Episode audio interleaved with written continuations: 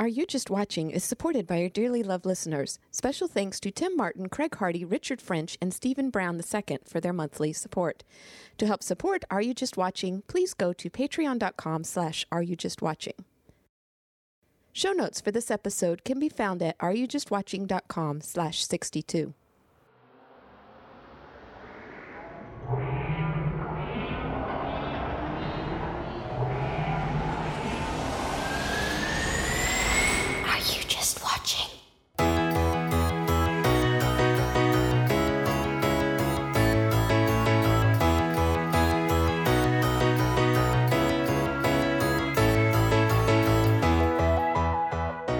You Just Watching? Episode 62 Kubo and the Two Strings.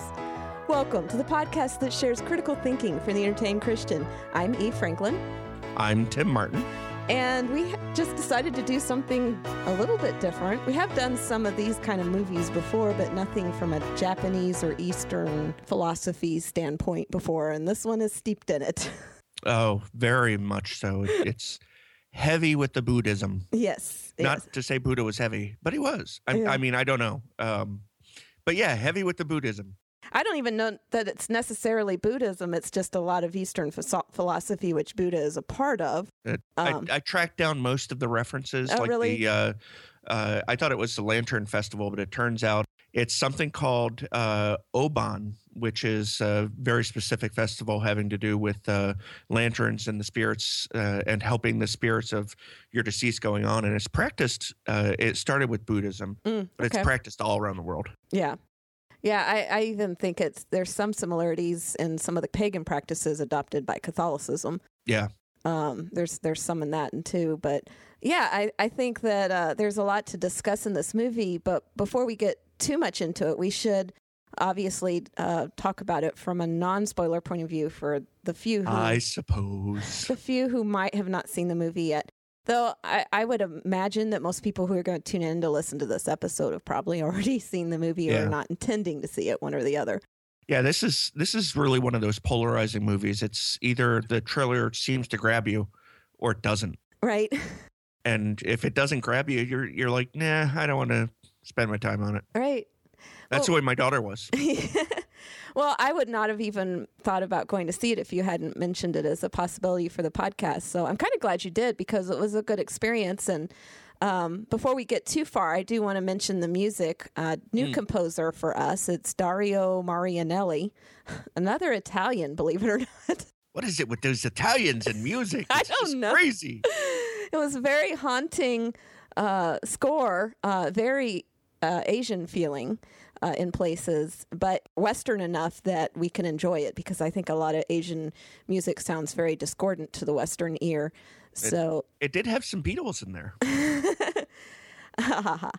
Uh, oh, I didn't even mean that pun. It has a Beatles song written by George Harrison in it. Whoops. I guess you'll have to go see the movie now to see why we're finding that funny. yeah. Um, but yeah, the, well, I'll just play a little bit.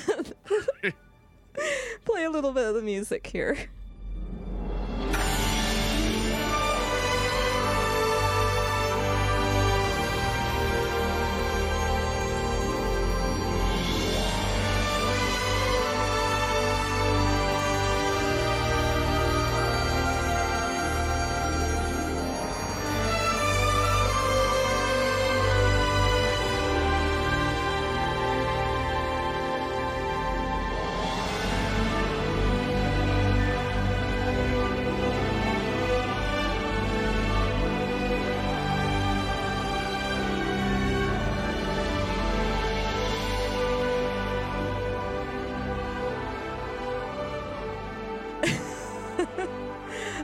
Know the music is not that funny, but I don't know how I missed that Beatles thing before. It should have grabbed right onto that. now the um but beyond the music, the animation in this movie was absolutely spectacular. It, it's a work of art that's worth Mhm. seeing, even if you don't agree with anything in the story or the movie. It's a work of art to watch. Yeah, the studio that does it, uh, Leikai, I think is how you say their Mhm. name.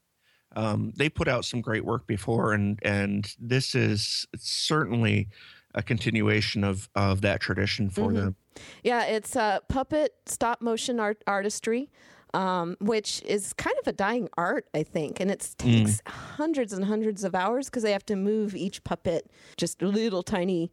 Uh, Yeah. amount and then take another picture and then take another picture and then take another. Can you imagine how long it would take to do just one That's scene? dedication. That is, and I saw. Um, we'll have to put it in the show notes, but I found a video online that showed some of the artistry behind the like behind the scenes footage of them designing and the the embroidering all of the the clothing that are on the puppets, and it's just everything was hand done. A good bit Yeah. of it was, and that's why when I was watching the movie, I hadn't really realized that going into the movie how much art artistry was involved there, and I kept thinking it's like this is the weirdest looking animation I've ever seen. You know? oh, were you thinking it was computer all computer generated Yeah, I or think hand drawn or something? yeah, I think so. It, it just hadn't really um, impacted me how it was made prior Yeah. to seeing because I really didn't know anything about the movie when I went in to watch it, and I didn't pre-research it at all, and that was a little bit of a shock. But it truly is an artistic piece just to watch. It's no argument, no argument at all. I, I really, I've always enjoyed that style of animation, and it's actually uh, what drew me to the film in the first place. And I, hmm uh, when I first saw the first teaser trailer or what it was, whatever it was, a couple months ago or almost a year ago, I guess, um, I thought it would be, you know, telling a traditional uh, Chinese or Japanese uh, fable, folk tale, something like that. Didn't realize it was going to be an all new story. Uh, but it definitely it still feels very traditional and Mhm. you know a lot of that is because it's so heavily steeped in eastern Mysticism. yeah uh, Well, it's interesting because I had actually put in my notes here that it, it reminded me of two different brands of movies. The first one was Spirited Away. I don't know whether you ever saw that movie. i've heard it but i i can't think of it Yeah, it's it's a um, anime movie that was made mm, many years ago now. It's got a very Asian story to it that is almost hard to follow from a Western point of view. Hmm. And it's almost confusing because you get to the end and you're like, what happened? I'm kind of a little bit, huh? Mm. But it's got a very beautiful form of animation in it. And I mean, it's anime, it's classic anime. It's uh, a very interesting movie. This kind of reminded me a little bit of it, just more in the in the type Oh, of story. it's by uh i can never say his name Hayao miyazaki who's supposed to be a very famous one my daughter's uh very much into anime and Yeah. she could if she were not at work right now she would probably be slapping me on the back of the head then the other stories this kind of reminded me of were um, the movies Hero and Crouching Tiger, Hidden Dragon, Mm-hmm. which are both Chinese folklore, but they're very similar in their storytelling to, Yeah. to to this one. And but they are not real accessible to kids. They're long, very slow movies. Um, and I don't think children would be able to sit through them. And they're also very violent, both of them. a little bit Yeah, just a little bit. Um, now, well this this film has its share of violence Yes, it does. In fact, I would not recommend this for young children at all. Uh, Yeah. I was surprised to see it had PG. I would think it would be closer to PG 13, honest. I was uh, when I was going through your show notes. Um, I was a, an overwhelming theme that I was getting uh, on my second viewing, which I very rarely get to do, was uh, that the level of violence in this world appears to be integrated into re- their reality. Their culture. Yeah. yeah, it's. I mean, the violence that it presents in the movie is just like blah to to the characters. It's normal. Well, the interesting thing about the drawing a parallel with Hero and Crouching Tiger, Hidden Dragon is that uh, I remember when I first started watching those movies, my dad couldn't stand them. He was like, I don't get it. You know, people flying around in the air and all these sword fights and the trees, and it makes no sense to me. And I'm like, but technically, those are Eastern folk heroes or uh, what we would consider um, superheroes. Yeah. And we don't think anything of Superman flying around or the Incredible Hulk bouncing around on buildings or um, Captain America being able to, you know, catch things with his shield and Their superheroes just happen to be monks. it's a different kind of culture, so their superheroes appear differently. But that's what these stories are: is they're superhero stories, and Yeah. and so the level of violence that we put up with in our superhero stories is pretty excessive when you stop and think about it. It's the same way in Eastern culture. Oh yeah, it's. Uh, I mean, I- think we had a discussion back there for one of the Marvel films hmm on the level of destruction that happens, and how nobody seems to focus on, you know, the the impact that that destruction has on uh, the everyday Joe or Jill on the street. Right. Right. Yeah, it's uh it's something that I think we overlook when we're looking at stories from other cultures. It's like, yeah, this is an animated movie. It seems to be aimed at children. Um it the level of violence. It wasn't so much the violence that I found to be uh, so much a problem for the children because I think a lot of our kids nowadays are pretty immune to violence. It's in everything. Um, but Desensitized. they're de- yeah, they're desensitized to it. I think the thing that bugged me was there were a lot of really scary scenes in this movie. what a Um, giant skeleton with sword sticking out of uh, his that Uh, the- ooh, the- we're in the non-spoiler section. I'm sorry. I think that's in the trailer. Yeah. Well, there, there. Well, I know one of the things that's in the trailer is that f- the freaky Mhm. daughters of the Moon King. Those things are scary, Yes. and the way they talk without moving their lips, and of course they have masks on. But it's, it's they're they. I mean, I, I'm an adult and they freaked me out, so I can't imagine what it'd be like. It'd be nightmare producing for kids. Yeah, it's the the woman who did it, uh, Rooney Mara. She did both voices, hmm and uh, she did. they, eh, I don't know if it was direction or her choice or whatever, but it, she did a really good job. Well, uh, the the whole presentation, it even isn't so much the voices, the whole presentation of it. They're just scary. Mm. For me, the most childhood nightmarish thing that I ever saw in a movie was the Wicked Witch was flying around the house in the Wizard of Oz during the tornado. Oh, And I think when I was a kid, that just scared me to death. These two witches in this movie are a hundred times scarier than the witch in the Wizard of Oz. So I would say uh, if you have a child that's very sensitive to visually stimulating horrific stuff, I would not take them to this movie Yeah. because there is a lot of it. It's scary. Yeah. Um. Other than that, I don't really know that there's much more we can say about this movie without starting to give spoilers. Yeah. It's, maybe we should jump to the uh, free to spoil section. yeah.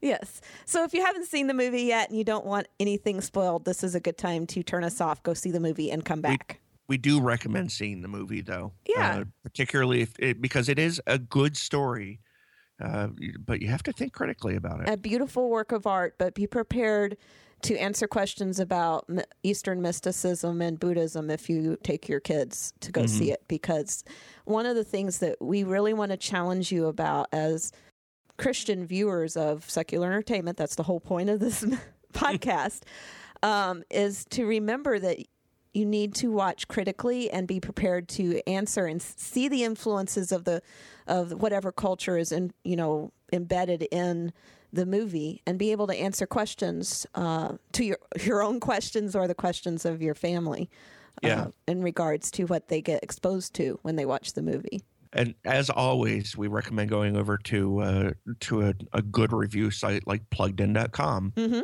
and checking out the uh, the review for uh, for this movie because it does include some stuff in in there and can raise some uncomfortable questions. So Mhm. prepare yourself, arm yourself, and uh, and be ready to answer the questions because the questions are not bad. No, No, questioning is not bad, and we're actually going to answer I think a few of them in our discussion. So hmm um, why don't we go ahead and dive in? Where would you like to start first? Well, um, you know what? Let Let's start with the armor because uh, it's first in the notes, Mhm. and uh, it jumped out at me as the most uh, most obvious tie-in. Right, to, easiest you know- parallel. Yeah, exactly. um, uh, and uh, you know, at the end of the movie, uh, I realized uh, something about the armor, and, and we'll get to that part at the end of the discussion. Sure, sure. Um, but uh, so the movie uh, actually features this.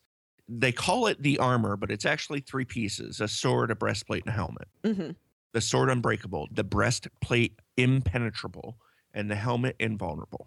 And the story is basically a quest because uh, in most in most quests, uh, the hero is seeking um, something, and in this movie, he's seeking this armor, which I found interesting. When I went to the IMDb site, the uh, commentary they gave about the movie said that the Kubo was seeking his father's armor, and that's not true.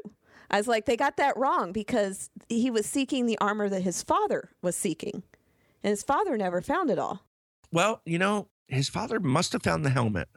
Well, his father knew where it was. He, He- yeah. he just never retrieved it, I guess. Yeah. His father was seeking it, and that was why the Moon King had sent the daughters, his Right. daughters, after him to stop him.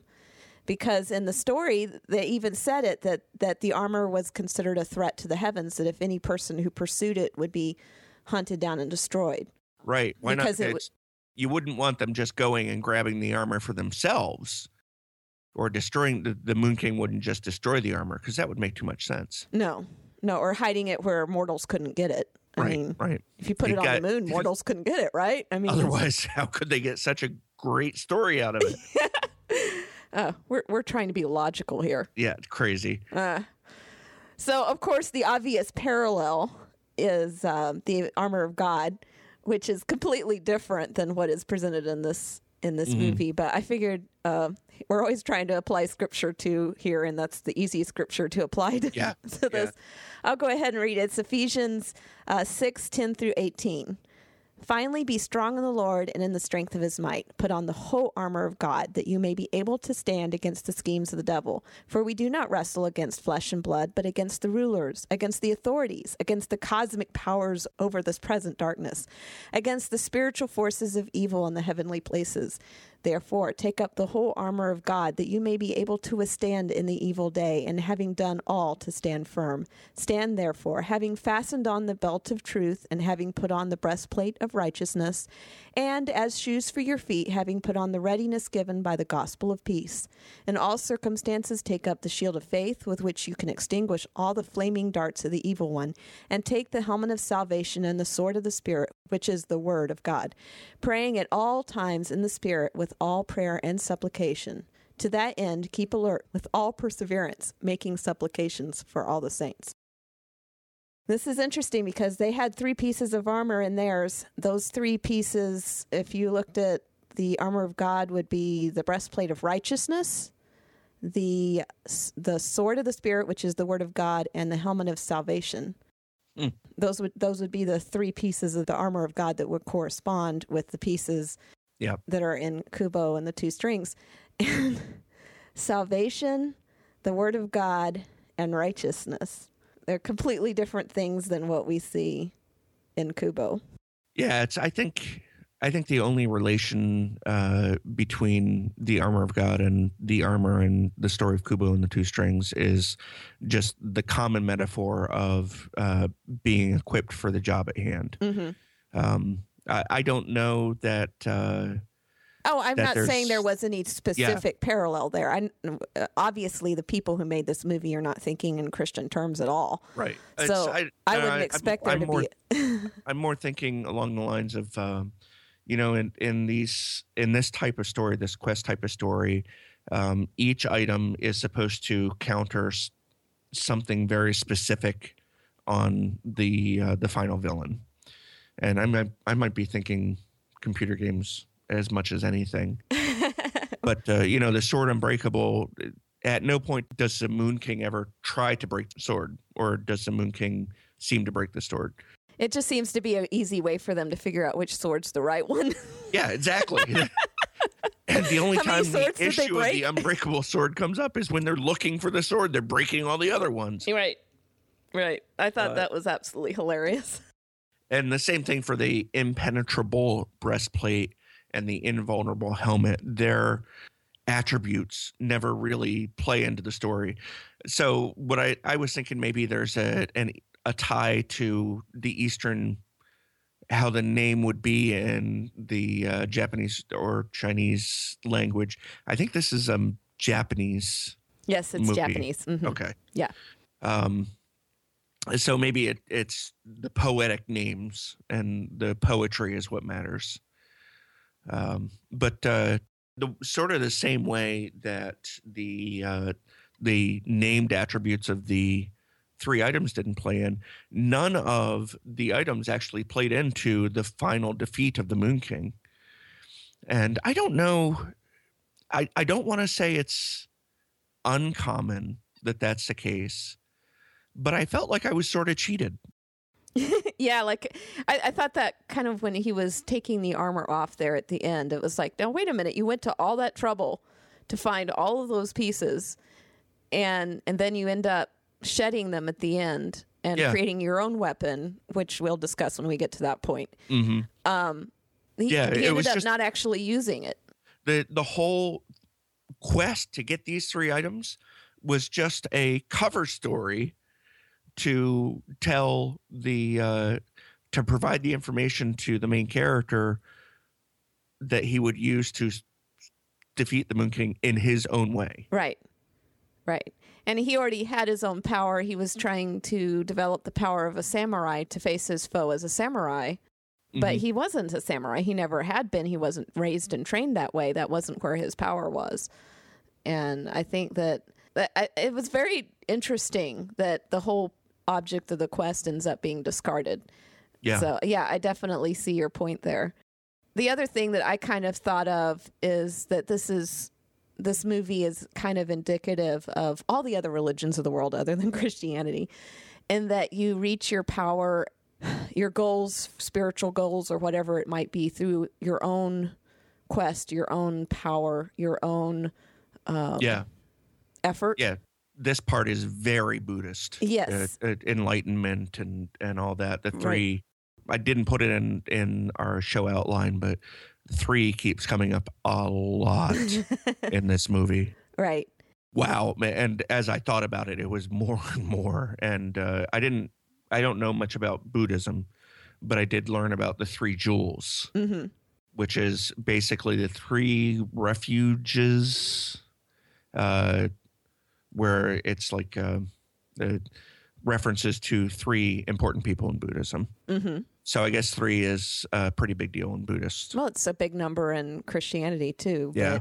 But, uh, three is is a is the ultimate prime, I think. Um, mm. But anyway, it's uh, one of the things that it really differs between with Christianity over all the other religions, and I and I mean all religions because in all other religions you have to work your way to God, and in Christianity it's the only faith that is based on God closing the gap because he, we are not capable of doing it. And everything that we have in Christianity, our salvation is a gift. Our God's grace is is undeserved. His mercy is undeserved. Salvation is a gift. The Holy Spirit is something that indwells us on, at, through the power of God. It has nothing to do with us or or you know even being anything that we do to deserve mm-hmm. it. It's it's completely undeserved. And in this movie, we we see him going on a quest, and he's obtaining through virtue, and he's fighting against um, these demigods um, who feel threatened. And our God is completely all powerful. He has no reason to ever feel threatened by anything we do. Yeah. And and so it's it to me, it's just uh, a beautiful way of of showing why Christianity is better because yeah. we don't we don't have to do any of that and we actually referred to this passage in our our last episode, but I want to read it again because um, we didn't actually read it in the last episode. We just referred to it. This is yeah. Ephesians two one through ten. This is one I think one of the most beautiful passages in the New Testament.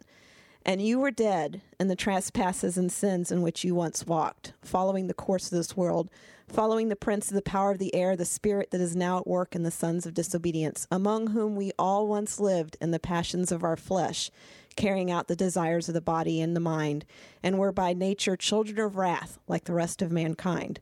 But God, being rich in mercy, because of the great love with which he loved us, even when we were dead in our trespasses, made us alive together with Christ. By grace you have been saved and raised us up with him and seated us with him in the heavenly places in, Jesus, in Christ Jesus, so that in the coming ages he might show the immeasurable riches of his grace and kindness toward us in Christ Jesus.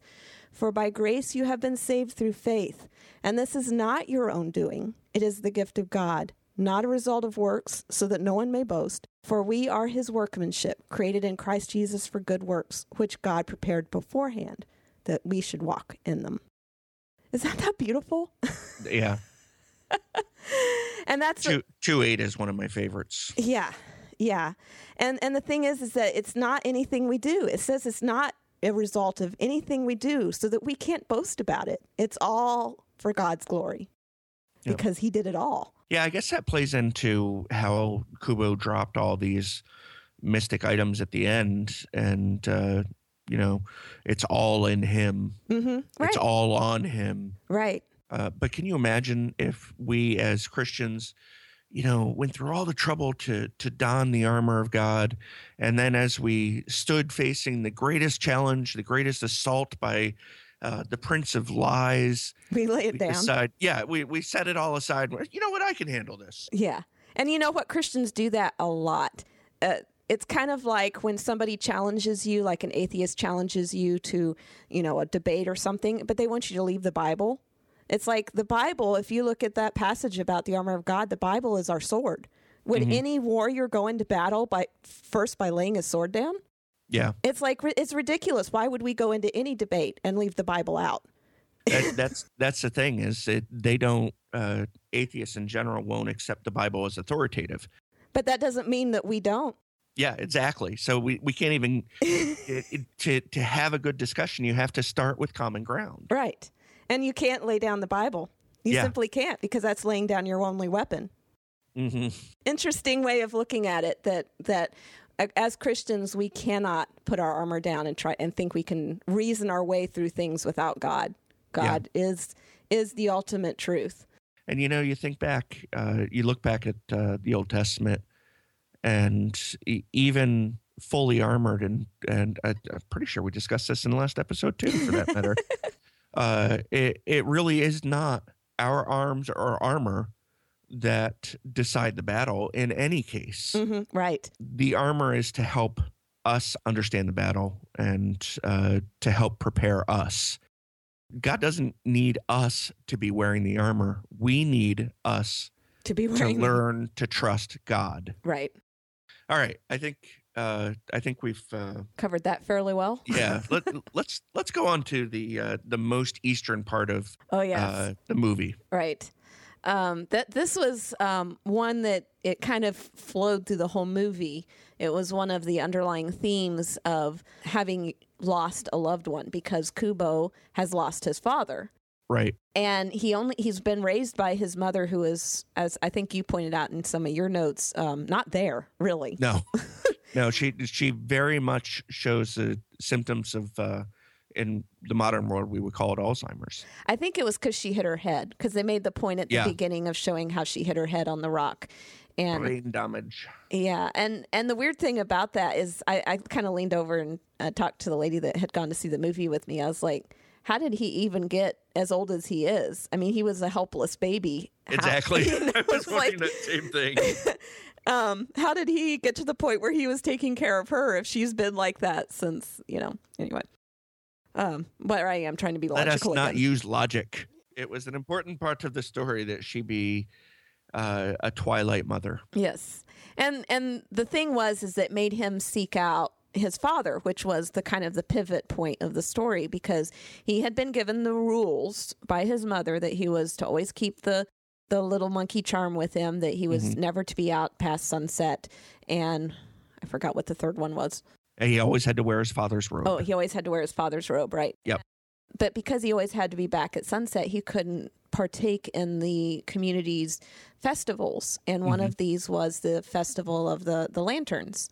And that one was a ritual in which they would pray um, to their dead and their dead loved ones and uh, ask them to light the lantern and, with their spirit, and then they would set the spirit out on, on the river for it to, I guess, float away as indicative to the Yeah, next th- life. they they were helping the spirit get to quote wherever it needed to go end quote. right. so glad they have that uh, they have that certainty in their afterlife. Yes. and and that afterlife thing was mentioned a lot through the movie. It had it wasn't even just the lanterns. It was the the continual reference to the ending of stories because they likened a person's existence to a story. And ev- and as kubo tells the the moon king at one point is every story has an ending. And in, in reference to the mortal existence every mortal life has an end. Yeah, but it, you you point out that uh, he never actually finishes his stories. I know. It- it- the old lady complains about that in the Mhm. beginning of the film. Right. I, I think there's a bit of a paradox. Actually, there's probably several paradoxes in this movie, but that's the biggest one. Is there there the paradox of whether stories should have endings or whether stories don't have endings? Yeah. Because um, the beetle, who is actually uh, Kubo's father, tells the um, dying monkey, who is actually Kubo's mother. Oh yeah, did we mention we're in the spoilers section? um, that her story would never end because her story would live on in Kubo. yeah. And so there's this concept of that m- the memories of our loved ones live on in us. And I think we've dealt with this in other um, podcast episodes before. hmm Um, Well, it's actually in this one. It specifically addresses it. Uh, Kubo at the in the final battle, he calls the memories the most uh, powerful magic. the most powerful magic. hmm And and that is to me, I, I was actually thinking that's actually a little bit scary from a standpoint of um, what if you're you know, you're an adult who's who outlives all of their children. hmm Um, what happens to you when you die if you don't have children to carry on your memory? Yeah. And Then you didn't exist at all. you didn't exist at all. Yeah. Yeah. hmm and and that's kind of disheartening to think about. And it and it happens more than you would think that that adults live out their children. And it's sad when it happens. Does isn't the root of the um, afterlife philosophy for most Eastern religions continual reincarnation until you reach, uh, no uh, that's I guess, a nirvana state? that's hinduism. Okay, so you're mixing your asian religions. Silly of me. um, yeah, Hinduism believes in constant reincarnation. I my guess is based on what I've seen in in this movie is that it's not necessarily reincarnation. It's um, just a beginning of another story, kind of in an in another realm or another life, Alternate A- Earth. a- an alt, yeah. But yeah, this um this to me this puts quite a bit of burden on on the living to make sure their ancestors have access to the afterlife. It puts all the burden on them. Yeah. I mean, because if, if you somehow fail to, I guess, pray the spirit into the lantern and release the lantern, I mean, you're basically dooming your loved one to what? I don't quite understand. But Yeah, I I think it's safe to point out that there are people who have they've gotten doctorate degrees on understanding the the history and application of Eastern philosophies, Mhm. and they still don't understand it either. So Right. we're not going to understand it just from Google. no, well, and I don't really want to understand it to Yeah. that level. But needless to say, this movie is steeped in it, and you need to be able to uh, at least address Yeah. some of this. The um the other thing I saw, and I had mentioned this earlier, was that there definitely is a bit of a parallel there with um, some of the some of Catholics. I won't say all Catholics, but uh, it's kind of part of the Catholicism to pray your loved ones out of purgatory. And granted, I don't even really understand Catholicism to a great deal. Um, we've we've kind of come against it in another podcast before, and and took a little bit of flack on, on feedback for that. But That's okay. We like we, We like, like feedback, feedback, even even, if it is flack. yes. but the the issue I see with a lot of Catholicism and and I think it's especially really bad here in the Caribbean, um, here in the on the in the Western countries. I was going to ask if you moved. No, well, the the um, Catholicism because of the kind of enforced conversion they did a lot on a lot of the native peoples in Mhm. in South Yeah. South America and Central America. Um, they adopted in a lot of paganism, pagan tradition into the Catholic Church in order to make these people feel comfortable. Um, in with Catholicism, and so there's a lot of practices in Catholicism that are actually pagan in origin, and it's sad that so much of it has become stock to the church. You know, it's like a stock tradition. You do this and you do that and you do this. And none of it's biblical. If you go and look in the Bible, none of it's there. and yeah. and and they rely heavily on these traditions in order to make uh, converts out of people who are perfectly comfortable with their own pagan religions and they didn't need Catholic monks coming and forcing them to go to mass every mm. Saturday. And so I think that this kind of this idea of purgatory and praying to your loved ones uh, to get them out of purgatory, none of that's biblical, but it's a stock in the church in the Catholic Church that I think has come out of some pagan practices that they have pulled in um, from people that they f- forced converted. Mm. And uh, and so I can see where some of this may even have come from, pulling in people of Eastern faiths the other thing that kind of comes out of this is that whole concept of ritual. And there's a lot of ritual in the Old Testament. And, and really, our faith in Jesus Christ kind of did away with ritual. And the passage that would come to mind for that is Hebrews 9 23 through 28. And this is in reference specifically to the rituals of the priests in the temple and the things that they had to go through to obtain salvation, um, which it wasn't really salvation. It was just a um, practices that kind of were uh, filling the gap until Jesus came. And, and that's what this passage is about. But in a way, it kind of talks about all spiritual, mystical ritual because it's it's showing how inadequate that stuff is. Um, right. Well, that that exactly that was the entire point of the ritual was uh, to demonstrate that no matter how much you do it, it's not going to be sufficient. Right. So here here's the passage. It's Hebrews 9, 23 through 28. Thus it was necessary for the copies of the heavenly things to be purified with these rites, but the heavenly things themselves with better sacrifices than these. For Christ has entered not into holy places made with hands, which are copies of the true things, but into heaven itself, now to appear in the presence of God on our behalf. Nor was it to offer himself repeatedly, as the high priest enters the high places every year with blood not of his own for then he would have had to suffer repeatedly since the foundation of the world. But as it is, he has appeared once for all at the end of all the ages to put away sin by the sacrifice of himself.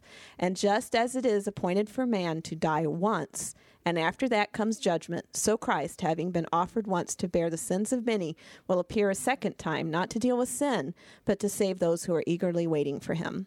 And there's two things in that. Number one is that he's the ultimate sacrifice. He did away with the ritual that was necessary to um, to create that copy of salvation prior to Christ. But it also says in this passage that it's appointed for man once to die. So there, that right there is the the answer to mm-hmm. all everyone who believes in something other than an, an eternal yeah. afterlife. Yeah, other options. Other options, yeah, like reincarnation or any of the others. So we kind of dealt with two topics at once with this because we were talking about the the ritual, the prayers of the living for the dead or to the dead. Mm-hmm. I wasn't quite sure whether they were praying to the dead or praying for the well, dead. Or it was it, during that scene. There's a, a father who is played by George Takei. Uh, tells Sulu. a little girl, yeah. I assume his his daughter. Uh, uh, during the while they're praying at a tombstone, which I expect is the father's mother. Uh, ask her spirit to honor us with its light. Mm-hmm. And it, you know, it, that was imp- important to establish the metaphor of the lanterns and the spirits, and to, to tie into the the gold herons at the end. Mm-hmm.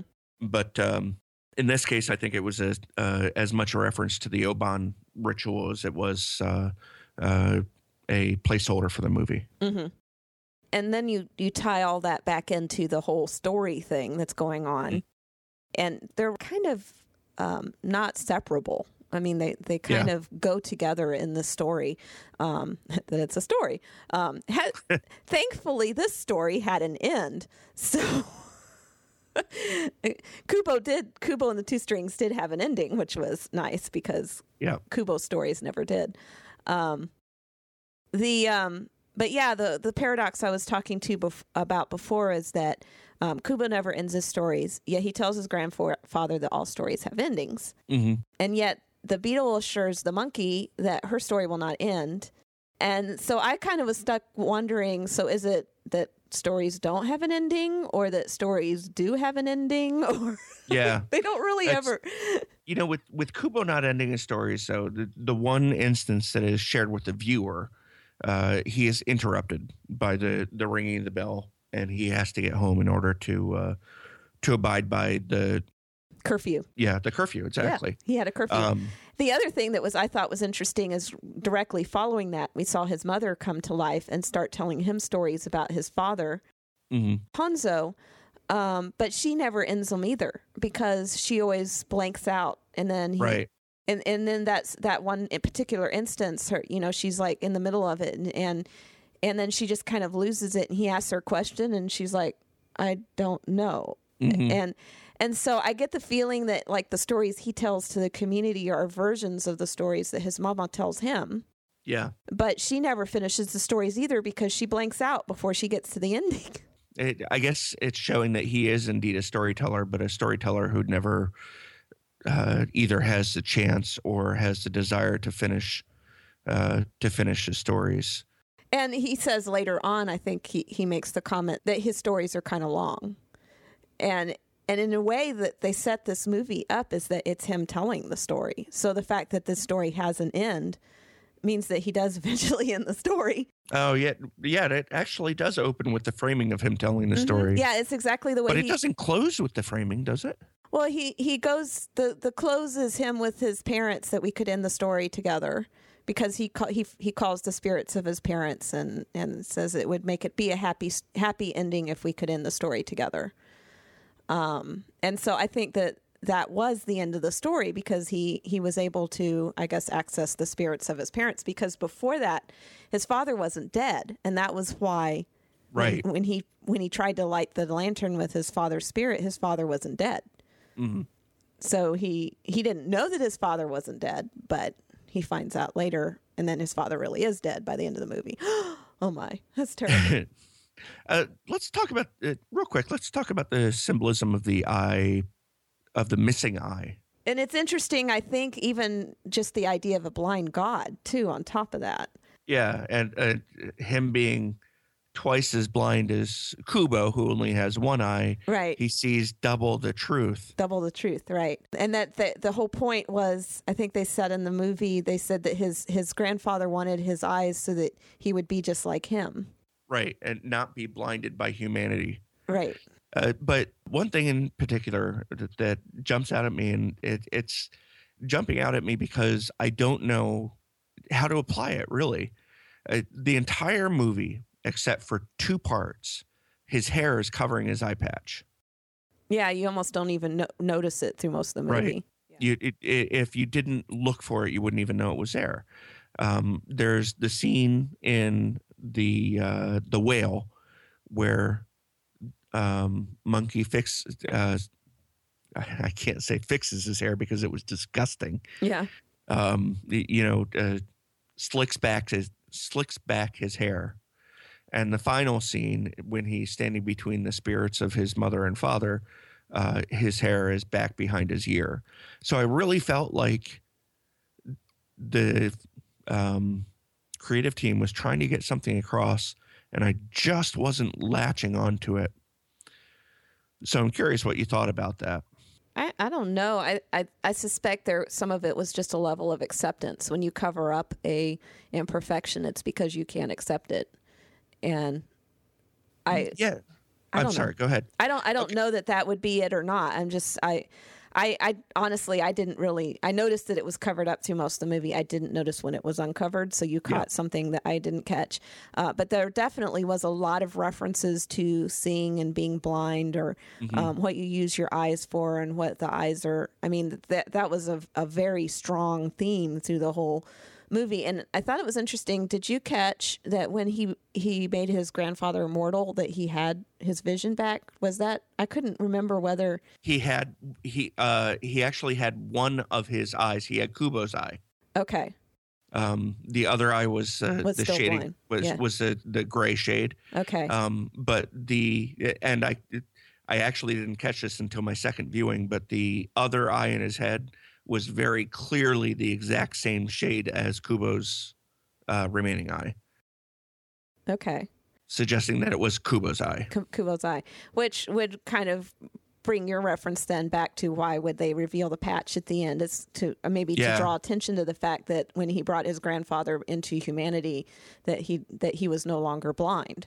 Hmm Uh, it, it's interesting that blind, uh, going back to the idea that blindness helped the grandfather achieve the perfection or whatever it was, um, the perceived perfect perfection.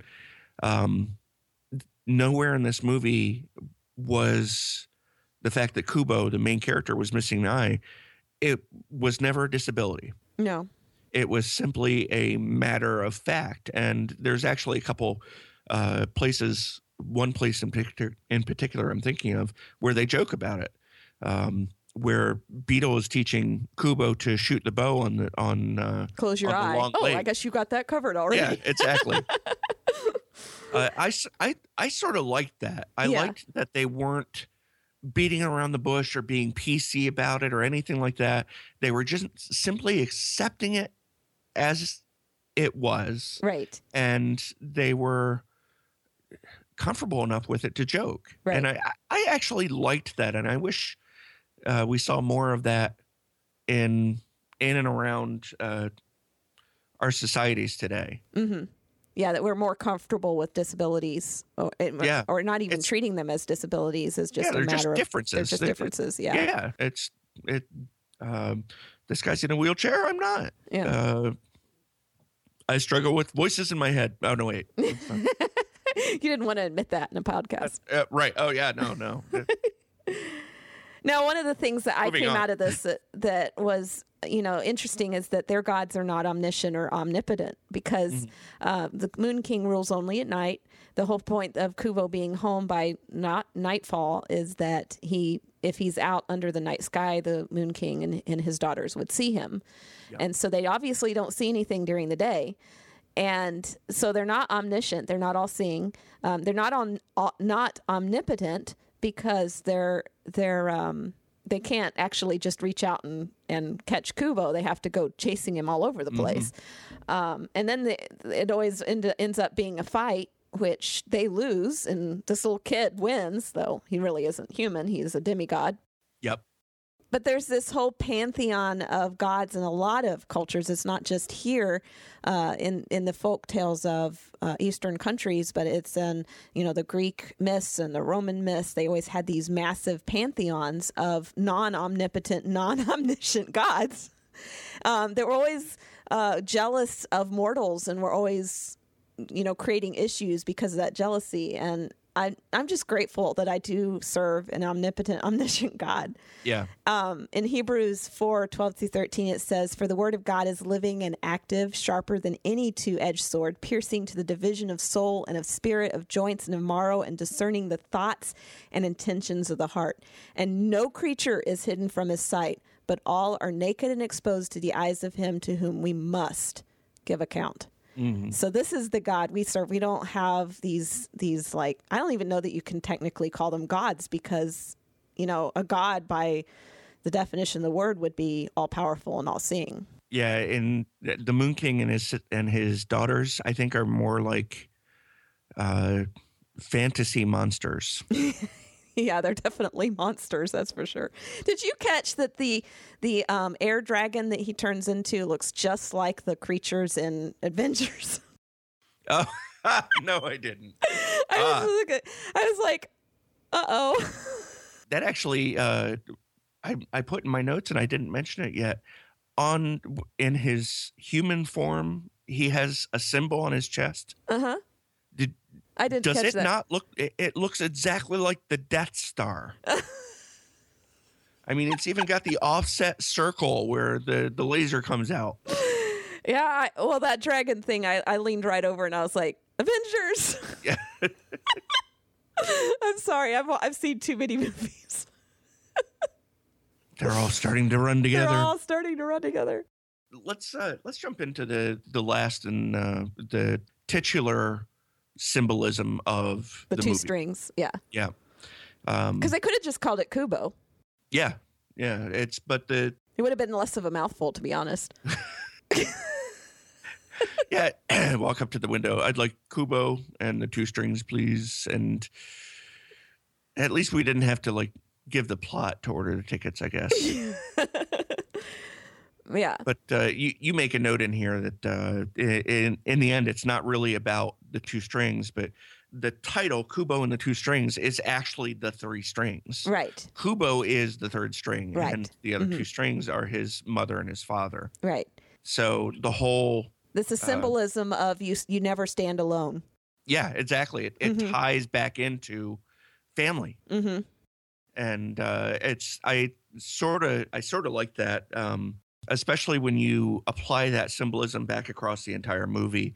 When Kubo realizes where the last uh, piece of the armor is, the uh, the helm invulnerable or the helmet invulnerable, he uses his uh, his guitar because I can't say the the Japanese word. Shamisen. Yeah, that's it um, he strums his uh, shamisen to invoke the magic that takes him back to his village. mm-hmm. Uh, but in the process of doing that, he breaks his last string. Mm-hmm. And that last string, the middle string, ends up being Kubo. Mm-hmm. So uh, I liked the symbolism that it put in there about uh, he had to, you know, shove off the last piece of what he was uh, in order to uh, lay the groundwork for the final solution, which was uh, stringing stringing his shim Shamisen. Shimis- shimison with um his mother's hair, his hair, and his. It was actually his father's bowstring, uh, though it's easy to see why we would think it was hair. Yeah, because the other two were hair, Yeah, it's it, but he didn't have hair. yeah, exactly. He's a beetle. He didn't. Maybe that's why it's a bowstring. That makes sudden sense. Could have been an antenna. oh, that would have been gross. Mhm. Uh, there's my dad's dead beetle body. No, don't see that being in there. Yeah. Okay, Uh, but so I, it's I did like that. Yeah. hey, at least we have fun with the movie. Yep. Yeah, so there's there's some great symbolism in there. Uh, once again, it's not Christian symbolism and not very.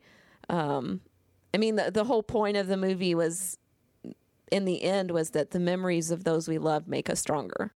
He's he's able to stand and defeat the the Moon King with the aid of the memories of his mother and father. Yeah. And I don't know, it's a very unchristian philosophy. yeah, it's I really couldn't find any parallels in scripture. The only thing I could think of was the the Hebrews 11 where we have the hall of faith. Um, but those are all people on whose examples we're supposed to look at as how to demonstrate faith in our lives. It's not like memories of loved ones actually giving us strength kind of thing. Um, so there really isn't anything I could draw as a Christian parallel there. It's very Eastern. yeah, yeah. The, it was uh, it was particularly hard for me on this episode to tie back to uh, uh, to tie back to really any scripture, simply because it was so the Foreign? ideas were so foreign. Yeah. and it- you know that that's probably a lot on me. Um, I know that there are uh, folks out there who have a much better understanding of Eastern philosophies than I do, and hopefully, um, if they are listening to the podcast, they will uh, kick in with some uh, uh, offer some feedback as to symbolism we may have missed or misinterpreted.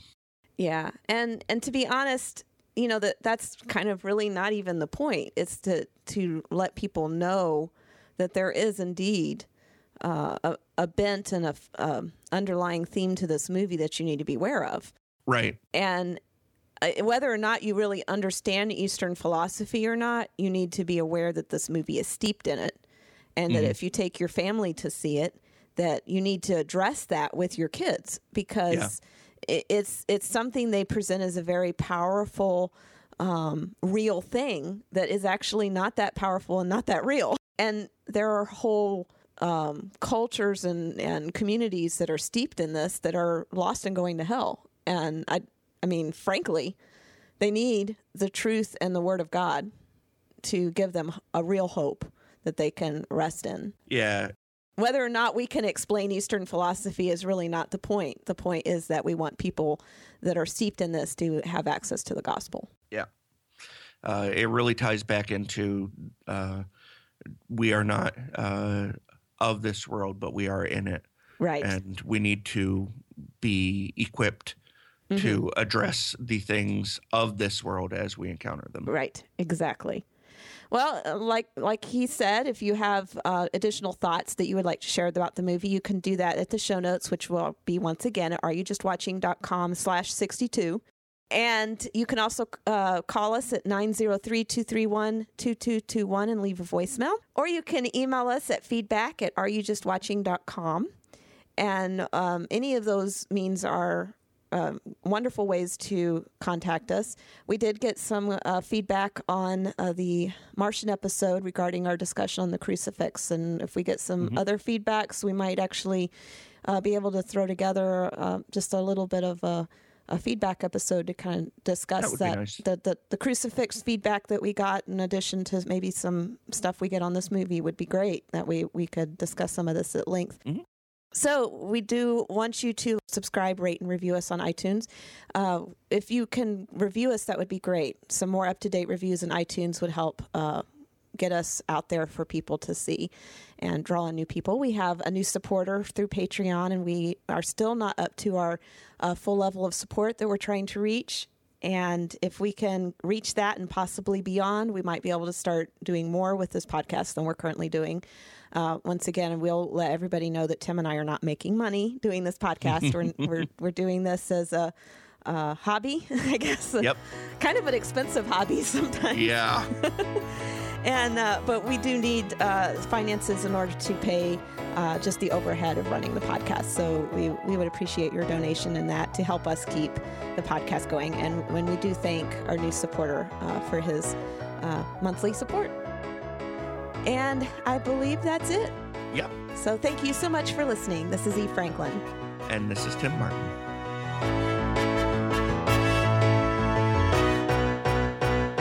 And don't just watch.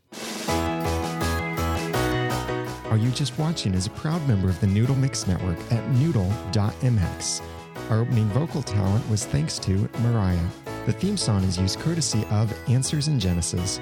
For more great podcasts like this one, visit the Noodle Mix Network at noodle.mx. That's noodle.mx.